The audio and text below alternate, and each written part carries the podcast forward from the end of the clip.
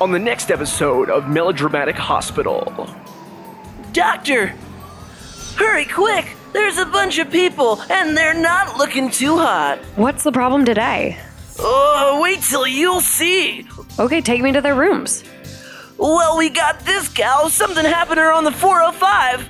I was just driving to my appointment at the lizard farm, and then, bam, there's a sex doll on the ground, and there's three middle schoolers that looked like they witnessed a murder, and and now I have a hunk of metal sticking out of my arm, and now I just want to be swaddled in a warm blanket. And can can we up those opioids a little bit? I just, it's gonna make me feel better. Come on, Doc, we gotta hurry. Uh, we got a real douche in the next room, but you might like him given that romantic storyline of yours back in season three. All right, I guess let's see. Sir, sir, tell the doctor your problem. Well, you know, I was in my fraternity house just having my afternoon inhale of mold spores.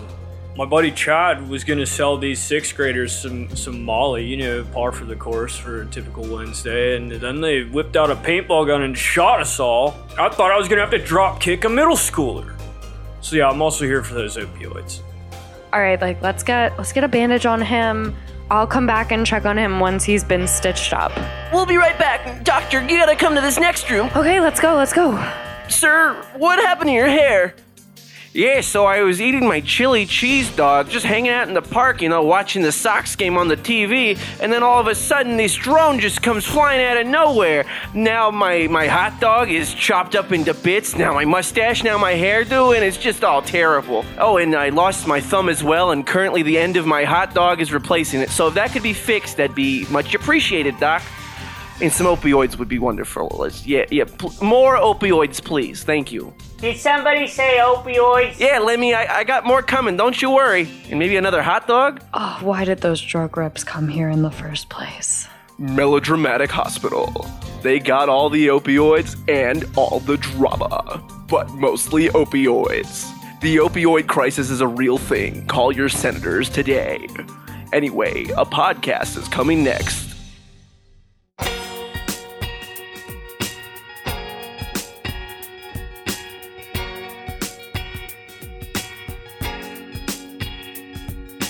Whew. All right, I don't know if we're going to be catching that hospital drama, but boy, does it have drama. Anyway, what doesn't have drama is this episode of Son of a Ginger, because we're talking comedies, we're talking good boys, and I'm Patrick Baylor. I'm Mason Moreau, but you know, you also never know. We could have some serious drama on this show. Ooh. We're all very dramatic people. Air out our grievances on air. I'm Beth Marcinko. And you're pretty dramatic too. I mean, we're all dramatic. I don't know. Uh, you're probably more dramatic than me, Patrick. You're right, I am very dramatic. But what wasn't dramatic was this flick, Good Boys. It's a comedy, a good studio comedy. I don't know if it's best comedy of the summer, but it is helping out Universal. They had like a streak of number one movies after some Hobbs and Shaw, and now we got some Good Boys in. Might as well be the younger version of Hobbs and Shaw, right? These guys were fast. These guys were furious. Furious? They were furious. They were furious. They were fast and furious. fast and furiously masturbating. Oh, oh my. That's the best way to describe being a tween, I guess. Yeah. At least in the eyes of this film. Because uh, this film was fun, but it was very raunchy. Uh, we had a lot of cuss words, a lot of F words. Are F words different than cuss words, Patrick? Yes, according to my mom.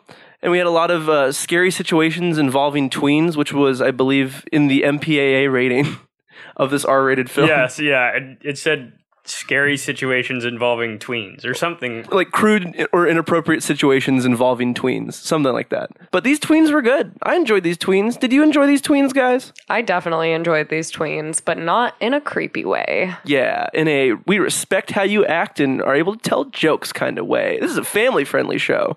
Is it? I enjoyed the performances of the actors. And we had some actors. We had Jacob Tremblay. Did he win an Oscar? He's an Oscar nominee. He at was nominated. nominated for think Room. And then we had our friend uh, Keith Williams, who I, at least I know from Last Man on Earth, but he's you know one of those actors that kind of keeps on creeping in things. And then I don't know if he's a newcomer or not, but Brady Noon as Thor, who's got some pipes. This kid can sing. They auto tuned the crap out of him. What are you talking about? Well, they made it appear like he could sing to where I said it until you told me that, so it fooled me. The kid's Reg- Post Malone. Post Malone. Regardless, it was super fun to watch. I had fun. And I didn't know what to expect with this film because this was like a heavily marketed film. Lots of trailers that kind of leaned on it's all these kids saying bad words and doing bad things, and then showing some of those gags in the trailers and the promos. But you never knew what it was about until at least I didn't know what it was about until I sat down. And this film was about these three kids starting middle school. They're sixth graders. They're you know trying to be cool. Then they I forget why they want to play with the drone, but they want to play with their dad's drone that they're not supposed to touch. They want to use the drone so that they can learn how to kiss from the girl next door and her boyfriend. That's right, because they get invited to a kissing party. They have no idea how to kiss, and then they look at a, a neighborhood couple doing some kissing. well, they try to. Try to. And then it all goes awry. They It all try goes a few awry. things first. Yeah, they do a couple things. They things. kiss Thor's parents' sex doll.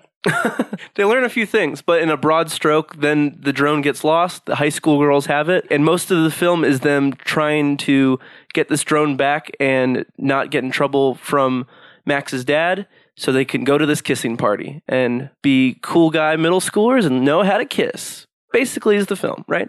Yeah, and you know this movie was very much marketed like a movie I roll my eyes at when I see the trailer. Right, it, Mm-hmm. it's just one of those movies that you see and you're like, I know exactly what they're doing. They're going to pull a lot of cheap jokes and have have them involve kids so that the comedy is heightened or whatever, and it's it's really just completely lifeless. But this movie had way more heart than it had any right to have you know, we talked coming out of the theater how derivative the plot of this movie was from Superbad. It's it's the same thing, Mm-hmm. and it t- it's the same theme as well. Three friends who are all moving on to this next point in their lives and realizing that they're all going separate directions and trying to grapple with the fact that they, they don't want to get rid of what they have. But I think that it was more effective than Superbad because they were kids having to deal with this. Maybe one of the first adult situations that they really end up having to experience, which is losing friends and gaining new ones or friendships changing and evolving in ways that you didn't expect them to. hmm And I think that they parallel how adult that situation can feel very well when they wrap it up in the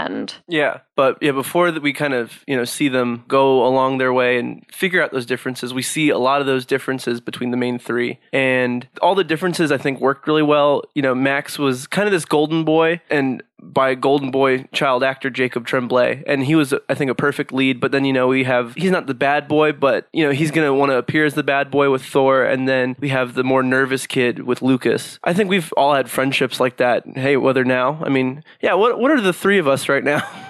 I'd be a blend of Lucas and Thor. Yeah, I don't think any of us can specifically identify with one of the characters because they're they're crafted in a way that you identify with all three of them in different ways. But because of all those differences and them being like 12 years old, we see them go through all these teed up over comedic situations. And because these characters, I think, were well crafted early on, it played up the comedy even more when they find themselves hanging out with a sex doll or trying to sell a sex doll to someone on the internet or go into a fraternity. That I felt their uncomfortability being in many of these adult situations for the very first time. They really, really exhausted the innocence angle. They Yeah. you know, they milked it for all of it was worth, you know, the youthful innocence. But I never felt like that milking of that was out of place. I felt like it hit pretty much every time because they kept the tone consistent and they kept kind of the things that they knew and didn't know on par with each other. You think about another movie where this movie is absolutely terrible, but Baby Geniuses, you ever see that movie? Baby Geniuses? You never saw that movie? No, I've seen Baby Geniuses, and I'll still say it now. Like I watched this when I had zero taste. That is still my least favorite movie. That movie pissed me off. Yeah, it's it's so bad. And you know why? It's because they try to convince you that these babies are smarter than adults. And that is the comedy. Is that truthfully these babies, they're still babies and they still act like babies, but they're really at the intelligence level of adults. Coming back to this movie, they never lose the intelligence of a 6th grader. Yes. Mm-hmm. They never appear to be smarter or more mature for the sake of a joke than they would be realistically Yeah. which I think you can tell that the screenplay was written to make sure that that was an important part that remained consistent throughout the movie. And I wonder if the person who wrote the screenplay either has like a child or has maybe a sibling who's about that age and had somebody who they could, you know, maybe lean on in terms of tone for that. Because if not, they just were full on brilliant with how they were able to convey how much a person that age now is exposed to. And this was written by Gene Stupnitsky and Lee Eisenberg, who are known for doing Bad Teacher and Hello Ladies, and I believe both got started on The Office. So Oh, okay. they have that experience with at least the awkward part in adult situations. Then you, with like Bad Teacher, maybe some of that just general school dynamic. And I think they meshed with everything that they had worked. And maybe these guys were these goofball kids. I mean, I could definitely relate to a lot of the just the sixth graderisms in the movie whether it be like sipping beer or just not knowing. I mean, the fact that they just type in boobs. I, I think that was a Google search of mine or two when I was a wee 11 or 12 year old. Boobs.com. boobs.com. yeah, this movie was for me. It was certainly like a laugh a minute. Like I missed some jokes because I was laughing at the last one. And when you mentioned The Office, I think there were plenty of times in this movie where the comedic timing was so similar to The Office, where they know directly when to do the setup and exactly when to do the punchline to optimize for like effective comedy. Mm-hmm. And I left the theater and my cheeks hurt. It was mm-hmm. it was fantastic. Have we said it enough? It was way better than it had any right to be. August is a good time, I think, to put out like originals, I guess, after being just bombarded with superhero film here and sequel there and another Fast and Furious 11 there or whatever. And Disney remakes abound. And yeah, after having a, our third Disney remake this year already, yeah, I want something fresh. And this was fresh. And it was cool to see an original comedy both do well financially, but genuinely make me laugh.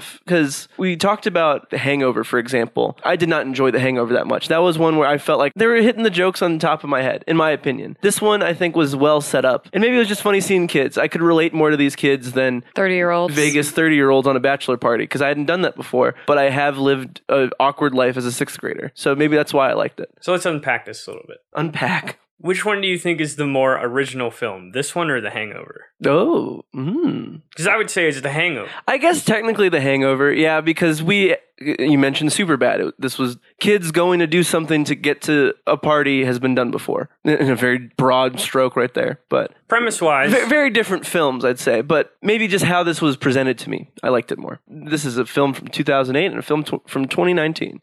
So there's been growth regardless. These kids may have not have been born then. No, well, I agree with you there. Like The Hangover definitely has some jokes that, like, even though it's around a decade old, it's still it has some jokes that don't hold up. Aged Uh, so poorly. Very much Yeah. right before the the era of wokeness that Yeah. we find ourselves in now. people were waking up. Yeah. And this was a woke movie because I loved all the positive consent jokes. Yes. Yes, They- they Those were are so so, tender and nice, and what our young people need to be seeing. I don't think any young person's actually watching this movie, but they'll grow up to see it, and that's positive messaging. Consent is good, everyone. Yeah, and it, I think if this movie goes to prove anything, is that gratuitously vulgar comedies still have a place in this new sort of era of acceptance and empathy. Yeah, I totally agree. And to get more into the wokeness, so we mentioned the positive consent jokes. A lot of those were from Keith Williams' character Lucas, and we briefly talked about how they were so well at playing off of each other. But these guys sold it immediately. Jacob Tremblay, great actor, and we already knew that going in, but it was a great ensemble, and I enjoy how they played off of each other. And I don't know how we're going to see child comedic actors grow because if we've learned anything from child actors, no one knows what is going to happen once they become adults. But I would like to see these guys, you know, keep popping up in things. I think they did well with their current characters. I don't know how they'll bring more of those characters and bring more of themselves into the next thing. Yeah, I think the question I have is how much did they explain to these kids when they were giving these performances? Like, did they have to explain to them what a sex doll was and what anal beads are and what a sex swing is? Or did they just kind of leave it vague so that they could just say their lines and it'd be funny to adults, but to these kids, these child actors, they really don't know the full extent of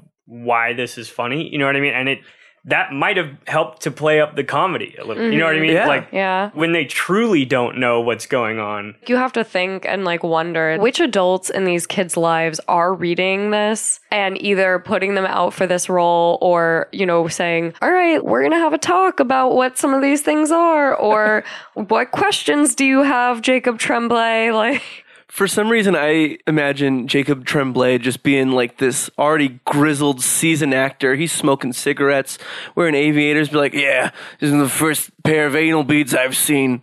oh no, that's horrifying. And, and then when they yell action, "Oh, it's just me, Jacob Tremblay." Oh, room. Hey, Brie Larson. Or like they're at that age where they're rebelling against their parents. They're like, Mom, remember when I found your anal beads?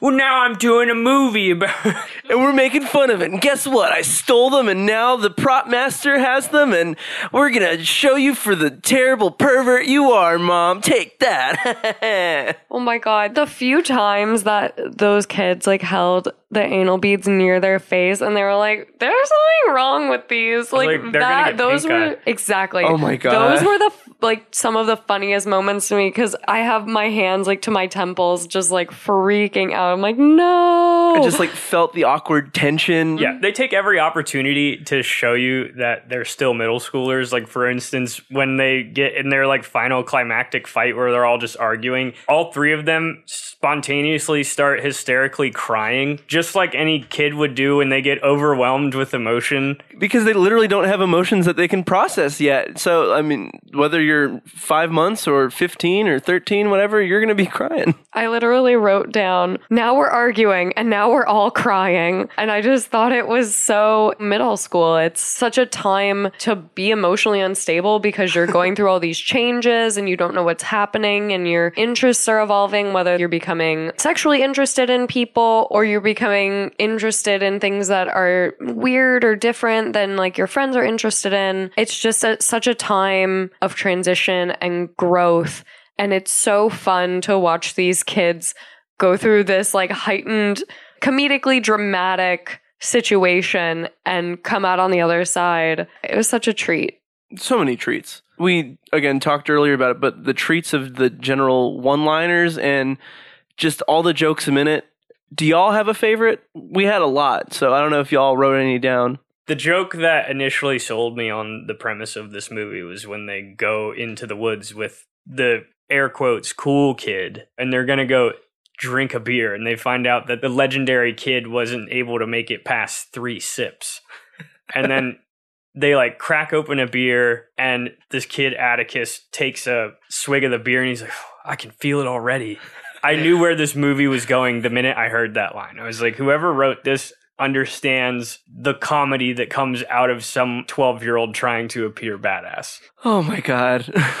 that definitely happened with kids we knew in like early high school and then the same kids that I knew from middle school. Absolutely. And just bragging about some little dumb thing. I, I stole one of my dad's Smirnoff screwdrivers and I had five sips and oh man, I was so fucked up. Oh, so wasted. I like, uh, It was crazy. I couldn't see the walls. They were purple and polka dot and it was a wild time. You had to be there, man. I drank one while I was doing my homework and I didn't even finish. Pat, what what was your favorite joke or one liner from the movie? So we we talk about the Atticus kid, The Scooter Squad guy. Scooter Squad. Oh yeah, yeah, he was the lead of the Scooter Squad. Oh, he was the leader of the scooter squad. So he was like barely in the movie, but like he was like this very respected guy. But then someone would just throw in like a line of disrespect, and I think my favorite one was the "Shut up, Atticus! Everyone knows your mom plagiarized your cookbook." What? So good. And the first two burns were about Atticus's dad getting like a DUI. yeah, They were like, his dad got two DUIs. Now he has to take the bus to work. Atticus comes from a problem home, I guess. Like, Yeah, make him a tragic character, sort of. It, like they give the bully a tragic backstory, and now you're just like, oh, I, you know, I guess that's why he acts that way. and his name is Atticus. Atticus. Also, can just briefly, there are no like quote unquote normal kid names in this movie. Which is half the joke, I'd say, because these are Gen Zers or even lower than Gen Z. Yeah, Brixley and Oberlin and Tinsley and Trefanthley. That sounded like a drug. Trefanthley. yeah. Call today if Trevanthley is making your urine blood. Oh no. the alchemy. Yeah, you know, I haven't.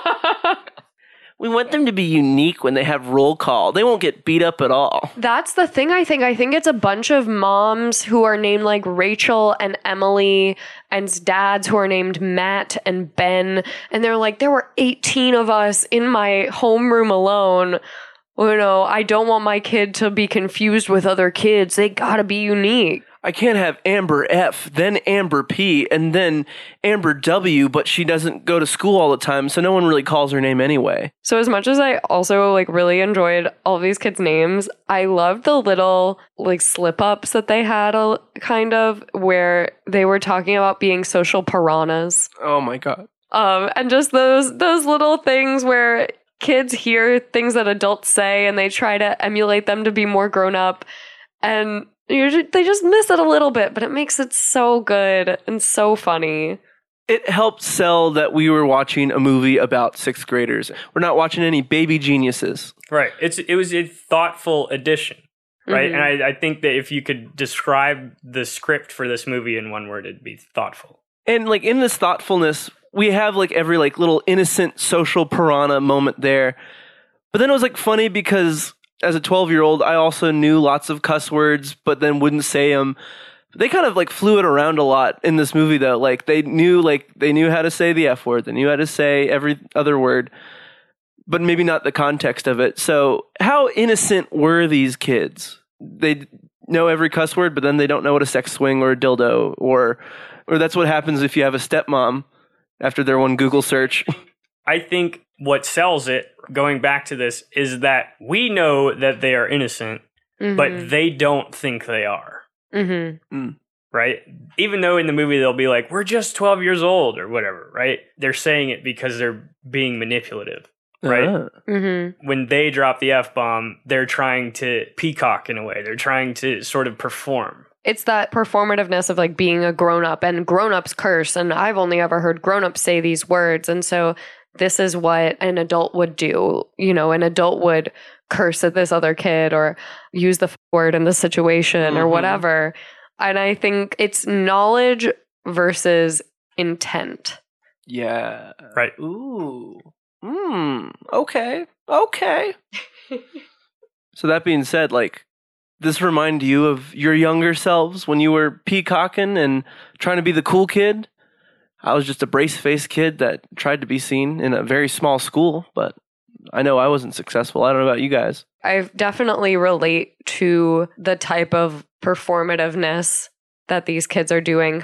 I was never like the cool kid. I don't, you know, I don't even really know like who the cool kids were, quote unquote. But I also went to a relatively small school, and a lot of the kids I had gone to school with since we were in kindergarten. And I think that these kids' relationship in the movie was kind of similar to the relationship that I had with some of the people I went to school with. I wouldn't say that a lot of them were maybe my best friends, like these three guys were, but you just knew a lot about them because you had gone to school with them for so long. hmm And they keep touching upon that in the movie of just like, oh yeah, are you guys friends because your parents are friends or you live near each other? Well, we're friends because we're friends, but yeah, all of that too.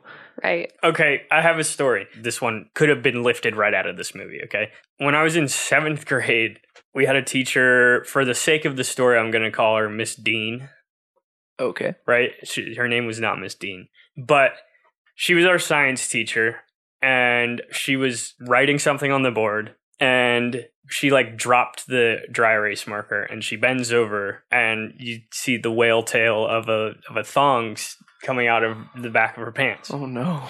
And so we all like we all just kind of chuckled and looked at each other like, "Ooh, never seen one of those before," or whatever, right? We all just kind of like snickered. And then this one kid, after the class was over, we were in our in the hallway getting books from our lockers, whatever. This kid walks up and he goes, "You see Miss Dean's G strap?" G strap. That's right, right? That must be right. It's a G strap. Yeah, it, it had the letter G on it. It's strapped around.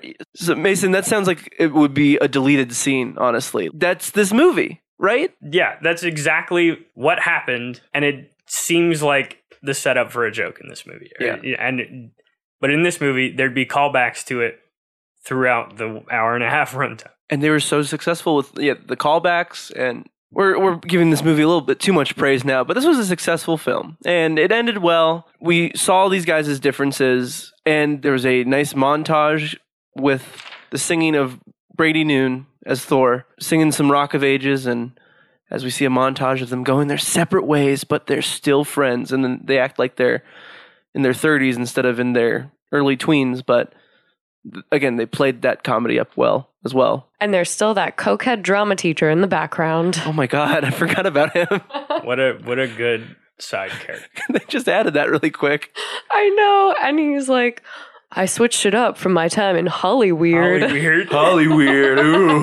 We're running out of time, but they also played the adults really well. Like Lil Rel and Retta alone as Lucas's parents, like wonderful. They had like two or three scenes and fantastic. Hilarious subtext to like everything they were saying whenever mm-hmm. they were on screen. Will Forte was just this like brash father who's way too open, which is similar to Eugene Levy in American Pie, but it's still great. It sounds like any other Will Forte character, to be honest, right? Yeah. It reminds me of Fred Armisen's character in Big Mouth. Oh, sure. Okay. Yeah, maybe a little bit of Nick's dad in Big Mouth and then a little bit of Eugene Levy in American Pie. That sounds like a good pairing.